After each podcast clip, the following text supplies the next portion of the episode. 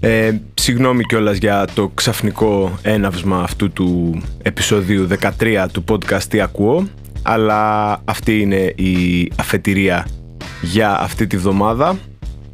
Η αφετηρία είναι στην πραγματικότητα το γεγονός ότι μπορεί να, για κάποιους να μην χρειάζεται τίποτα όταν τα πράγματα δεν είναι όπως τα θέλουμε Δηλαδή, αφού δεν είναι όπως τα θέλουμε τα πράγματα, δεν πειράζει, δεν ασχολούμαστε με τίποτα.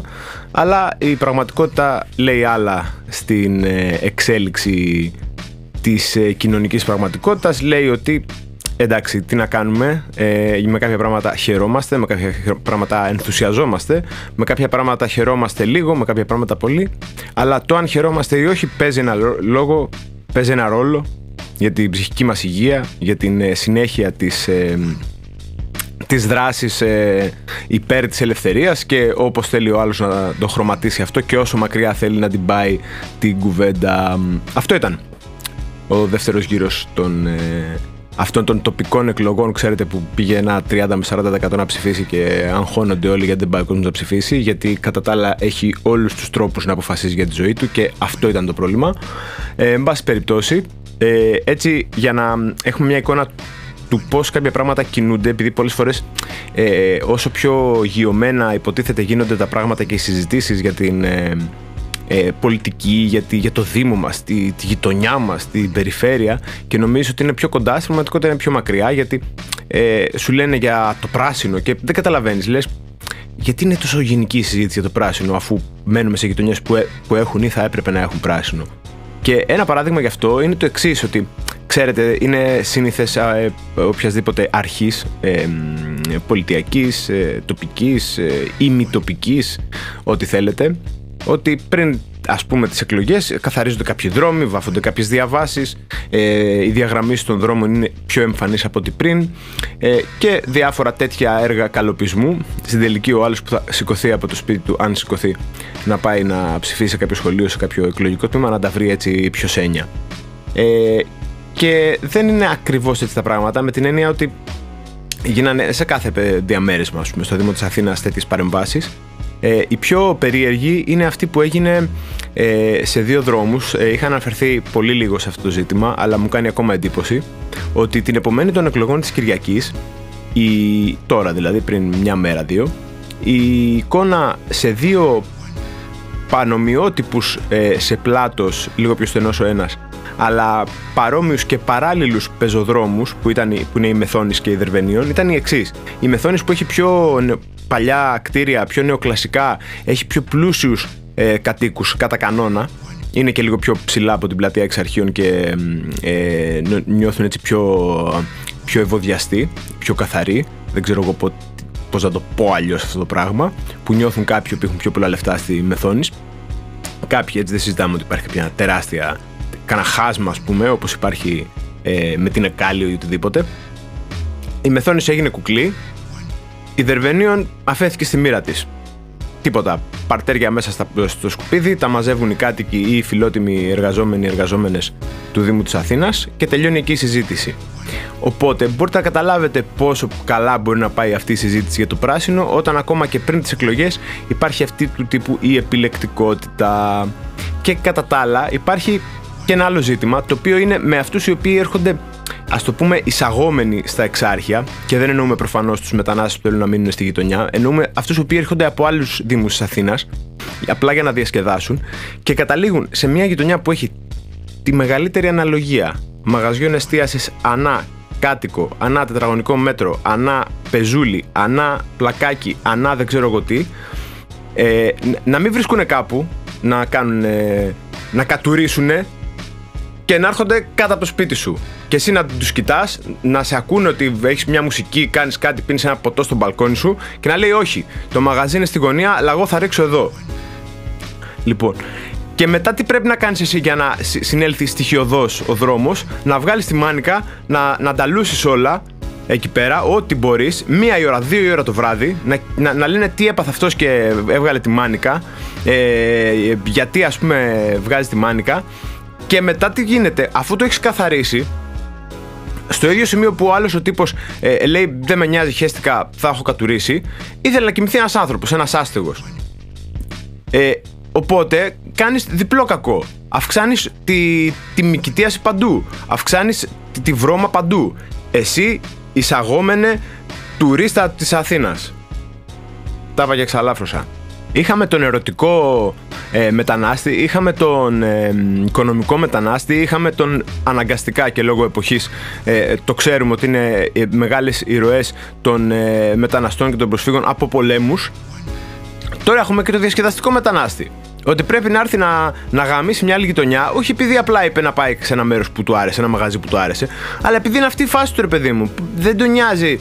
Το, τον νοιάζει εκεί που μένει, από κάτω από το σπίτι του, δεν είναι κατουρημένο. Οπότε τι τον νοιάζει αυτόν, αν θα πάει να κατουρίσει στο σπίτι του αλλού από κάτω. Λοιπόν, την επόμενη φορά μακάρι να έχω την, ε, την άνεση να, να, να τον καταβρέξω τον ίδιο. Και δεν κάνω καμία πλάκα και όσο και αν ε, νιώθει κανείς ε, φασαίο ή δεν νιώθει φασαίο, ε, μπορεί και να συμβεί αυτό και μετά, OK, okay, εγώ απλά πότιζα τα, τα λουλούδια μου. Δεν ξέρω γιατί εσύ ήσουν σε σημείο που δεν περπατάνε καν, αλλά μόνο κατουράνε κάτι κωθώνια σαν εσένα. Ε, θα, θα έχει ενδιαφέρον. Ενδιαφέρον, sorry κιόλας για το αλαλούμ σε αυτό το, το επεισόδιο του podcast. Τι να κάνουμε, από Δευτέρα πήγαμε Τρίτη και τα πράγματα είναι λίγο πιο YOLO. Ε, έχουμε ε, το εξής. Προέκυψε μια σειρά στο Netflix η οποία έχει γίνει ε, και με, σε άμεση συνεργασία με τον άνθρωπο που, για τον οποίο γυρίστηκε. Ε, και γι' αυτό και έχει ξεσηκώσει διάφορα αφιερώματα από εδώ και από εκεί. Γιατί όταν κάποια φιγούρα έχει ένα μεγάλο ντοκιμαντέρ στο Netflix, όπως έγινε πέρυσι και με τον ε, Kanye West, ανοίγει η συζήτηση τι ήταν, τι θα μπορούσε να είναι, τι είναι, δεν ξέρω εγώ, αν είναι ενεργός ακόμα και οτιδήποτε. Εντάξει, το ντοκιμαντέρ αυτό είναι για τον Beckham. Ε, λογικά οι περισσότεροι και οι περισσότερες θα έχετε δει ε, διάφορα ζητήματα σχέση με αυτό. Μπορεί να έχετε δει και την σειρά την ίδια.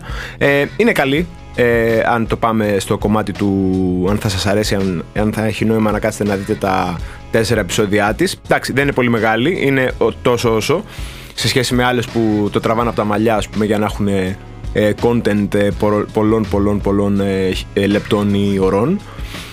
το βασικό νομίζω, έτσι, ζουμί, είναι ότι επειδή εκείνη την εποχή, ξέρετε, προφανώς ακόμα και το ίντερνετ ήταν, όταν ήταν δηλαδή στην top φόρμα του David Beckham, ακόμα και το ίντερνετ δεν ήταν αυτό που είναι σήμερα.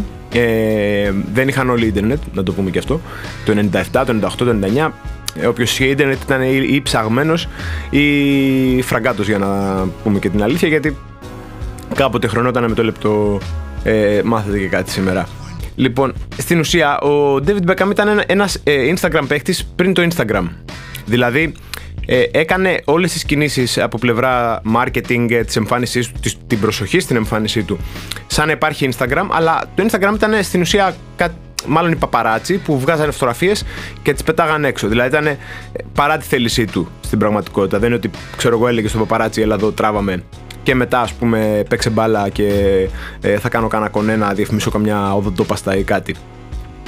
Και αυτό έχει ένα ενδιαφέρον γιατί ε, ε, ε αυτό ε, ε, ενήχε τότε και μια παραβίαση της ε, προσωπικής ζωής του άλλου. Δηλαδή δεν ήταν ότι ε, έβγαινε ο άλλος στο μπαλκόνι του, τράβεγε φωτογραφία με δύο μπάρες Δημητριακών και έλεγε μετά αγοράστε τις καλύτερες μπάρες Δημητριακών.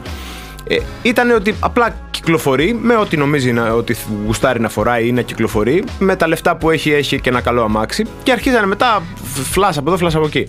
Λοιπόν, αν έκανε ένα καλό λοιπόν το Instagram, είναι ότι περιόρισε τους, ε, τους παπαράτσι. Προφανώς ε, διοχετεύτηκαν αλλού. Δεν είναι ότι κατέρευσε ένας κλάδος και προκάλεσαν influencers τόσο μεγάλο κακό στην αγορά εργασίας. Αλλά ε, ένα, το πούμε, ε, καλό που προέκυψε είναι ότι ο άλλος θέλει να διαφημίσει κάτι, το διαφημίζει, θέλει να πετάξει τη μούρη του, την πετάει και μετά το αν θα τον πετύχουν κάπου. Εντάξει, ελπίζω να μένει ο Kanye West σε κάποιο κανάλι στη Βενετία με την ε, νέα σύζυγό σου. Αλλά εκεί πάμε σε άλλο επίπεδο. Ε, αυτό ε, ε, σήμαινε στην περίπτωση αυτή του David Beckham και χωρίς να σας κάνω spoiler και δεν μπορώ γιατί έχει γίνει η ζωή του, δηλαδή δεν μπορώ να σας πω ότι κάτι έγινε που είναι μυθοπλασία. Άμα κάποιος ε, δεν έχει ιδέα, δεν θα μάθει. Το εντυπωσιακό είναι το πόσο πίσω ήταν τα ζητήματα ψυχικής υγείας. Δηλαδή, ότι κάποιος ο οποίος ε, για χύψη λόγους αισθανόταν άσχημα ε, οι λύσεις ήταν τελείως ατομικές. Δηλαδή δεν υπήρχε η ενσυναίσθηση του 2023 ή όποια υπάρχει τέλος πάντων ότι ζήτα βοήθεια και όλα αυτά. Τότε η φάση ήταν παντολύση μόνος του. Τον πιέζουν οι παπαράτσι, τον πιέζει η ομάδα, τον πιέζει η κοινωνία, δεν ξέρω εγώ τι. θα έπρεπε ας πούμε, να, κάνει, να, να κόβει βόλτες μόνος του, κυριολεκτικά. Ε, και Σίγουρα η συζήτηση για την ψυχική υγεία είναι τόσο μεγάλη που κακώς έκανα κι εγώ και μπήκα σε αυτήν. Αλλά μιας και προέκυψε αυτή η, η σειρά, είναι εντυπωσιακό το ότι το, στα τέλη των 90s ή αρχές των 2000 ακόμα και οι πιο διάσημοι celebrities ε, και φυσικά και οι manager δίπλα τους και οι ομάδες ε, προώθησης και οι ομάδες ποδοσφαίρου γιατί μιλάγαμε ότι ο άνθρωπος έπαιζε, έπαιξε στις καλύτερες ομάδες της εποχής τους και ίσως της εποχής μας δεν είχαν αυτό το κομμάτι. Δηλαδή δεν ήταν ότι πάρ του, βάλτε ένα ψυχολόγο δίπλα, ξέρω εγώ. Ε, πλέον το κάνουν, ας πούμε, έτσι τελείως μηχανικά πολλές φορές και ξεκομμένο από την πραγματικότητα, την κοινωνική. Αλλά γίνεται. Τότε ούτε αυτό. Ήταν, OK, okay, αυτός κάνει αυτό, ο άλλος κάνει κάτι άλλο. Άμα έχει φίλους, κάτι θα τη βολέψει κάπως. Άμα ήταν, δεν είχε και φίλους, ξέρω εγώ, δεν είχε ο Μπέκαμ, τον Γκάρι Νέβιλ και τους άλλους, ξέρω εγώ, που ήταν της γενιάς του εκεί στη Μάντσεστερ, πάει, τον είχε, ε, τον είχε πιει τελείως. Τώρα, ε, σε σχέση με κάποιες ε, έτσι, σειρές που είχαμε προτείνει εδώ πέρα στα προηγούμενα podcast ε, χρήσιμο είναι το δίδαγμα από την ε, σειρά Morning Show που δεν κατάφερα να τελειώσω, που να προλάβει κανείς αλλά είναι στην τρίτη σεζόν που όσο προχωράει σε κάνει να ρωτιέσαι λίγο δεν αναρωτιέσαι εκείνη την ώρα τώρα που κάνεις podcast ας πούμε ή αν το, το λες με φίλους σου το αν μια σειρά που πιάνει πολλά πράγματα πολλά ζητήματα και αντίστοιχα αναλύει πολύ σε μεγαλύτερο βάθος του χαρακτήρες και μπορεί να το κάνει και λίγο άτσαλα σε κάποιες περιπτώσεις, είναι προτιμότερο από μια σειρά που επικεντρώνεται σε λίγα πράγματα και το κάνει τέλεια. Και το λέω αυτό γιατί, γιατί υπάρχει και η συζήτηση για το ε, αν έχει νόημα να βλέπεις μόνο τα καλύτερα γενικώ, ό,τι και αυτό σημαίνει, τα κριτικά καλύτερα. Αυτό που ξέρω εγώ, το χωνευτήρι κριτικών βγάζει πάνω από ξέρω εγώ, 8, πάνω από 9, πάνω από δεν ξέρω εγώ τι, στα 10, στα 20 τι μετρήσεις υπάρχουν κτλ. Ή αν, υπάρχει, ή αν έχει πολλές φορές πιο πολύ νόημα να προσπαθεί κάποιος να, να σκάψει από εδώ, να σκάψει από εκεί, να, να λύσει χαρακτήρες, να, να λύσει καταστάσεις στις οποίες εμπλέκονται οι χαρακτήρες, που μπορεί να έχει πιο μεγάλο νόημα για το θεατή και την εξέλιξη του θεατή ως προσωπικότητα από εκεί και πέρα. Και νομίζω ότι η απάντηση είναι στη μέση. Ε, συγγνώμη, δεν πήρα θέση. Ε, που πολλές φορές χρειάζονται όλα αυτά. Κατά τα άλλα, σε, η, προφανώς το Morning Show για να σας το λέω κάνει κυρίως το δεύτερο, δηλαδή το να αναλύει πολύ ε, τους χαρακτήρες και να αγγίζει και άλλα ζητήματα ένα προς ένα, ας πούμε, από ε, τη, το γυναικείο ζήτημα, ε, το, ζητήματα ρατσισμού, ζητήματα ε, ομοφοβίας πολλές φορές. Ε, σε, στις δύο σειρές που έχουμε αυτή τη εβδομάδα που έχουν κυκλοφορήσει έχουν μπει για τα καλά στη ροή τους είναι το, η δεύτερη σεζόν του Loki. Ο Loki είναι στο σύμπαν της Marvel ο φίλος ε, του Thor. Εγώ δεν τα ξέρω καθόλου καλά αυτά απλά παρακολουθώ. Ε, το λέω έτσι δηλωμένα. Η πρώτη σεζόν ήταν σχεδόν ονειρική ε, βασισμένη στην αισθητική των 80's ε, και ειδικά σε σε μέρη που παρήγαγαν αισθητική που δεν ήταν και τόσο δημοφιλή στην ε, ε, αμερικανοκίνητη Marvel ε, δηλαδή την Ανατολική Γερμανία ε, γενικά υπάρχει ένα τέτοιο, υπήρχε ένα τέτοιο background ε, αισθητικό στην πρώτη σεζόν και στη δεύτερη αν κρίνω από το τρέιλερ κάπως έτσι θα είναι έχει βγει η δεύτερη σεζόν. Ε, βέβαια το πάει επεισόδιο-επεισόδιο, οπότε δεν είναι αυτό που το παίρνεις και έχεις, ξέρω εγώ, 5 ώρες και βλέπεις όλη τη σεζόν. Ε, και κυκλοφορεί το The Fall of the House of Usher που το ξανά είπαμε του Mike Flanagan, το οποίο επίσης και προφανώς δεν υπάρχει καθόλου χρόνος για να δω. Στο τι ακούω αυτή τη βδομάδα, τι ακούω πραγματικά και όχι τι ακούω με αποσιοποιητικά, έχουμε ε, νέο ε, μετά από 12 χρόνια δίσκο του The Streets. Ε, Mike Skinner, ε, παραγωγός, ε, rapper, τραγουδιστής, ε, ε, ιδιαίτερη φιγούρα της αμερικάνικης ε, urban, ας το πούμε, σκηνής. Ε, ένας άνθρωπος που βγήκε από το Garage και το Two Step, το UK Garage και το Two Step των τελών των 90s έκανε μια μεγάλη καριέρα στα Zeros. Έστειλε το Project The Streets του οποίου ήταν, στην ουσία, ήταν ένα one man project στα, στην ιστορία το έστειλε το 2011 το ξανανακάλυψε τα τελευταία χρόνια έβγαλε ένα mixtape ε, πριν από τρία και τώρα κυκλοφορεί το The Darker The Shadow, The Brighter The Light ε, το οποίο είναι ένας ε, αρκετά dance δίσκος θα έλεγα, αρκετά ηλεκτρονικός που σμίγει το παλιό στυλ του Mike Skinner, λίγο spoken word, λίγο τραγούδι, ε, λίγο rap και πρόζα, με ε, νέους ήχους, ε, συνεργάζεται με αρκετά ονόματα τα οποία είναι αρκετά πιο φρέσκα, ας το πούμε, από εκείνον όπως ο Fred Again, όχι στο δίσκο, αλλά αυτή την περίοδο.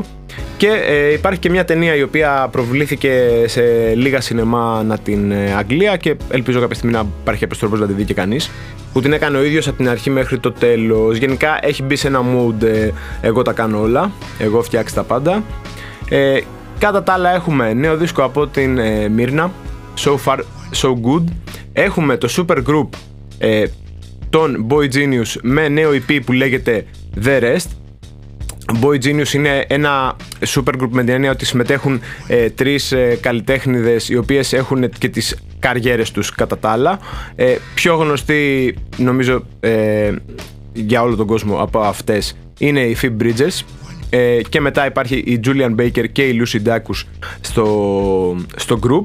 Ε, κυκλοφόρησαν το δίσκο τους τον ε, full length το, την περασμένη άνοιξη και τώρα κυκλοφόρησε το EP αυτό ε, το οποίο είναι αρκετά ενδιαφέρον, ε, πιο διαφορετικό από το δίσκο, ε, αξίζει νομίζω μια ή δύο ακροάσεις οι οποίες ε, Boy Genius έχουν και ένα από τα καλύτερα over-under ε, βίντεο στο, στο YouTube. Το under over είναι μια σειρά βίντεο του Pitchfork του μουσικού portal με reviews, συνεντεύξεις και νέα από το χώρο της μουσικής γενικώ.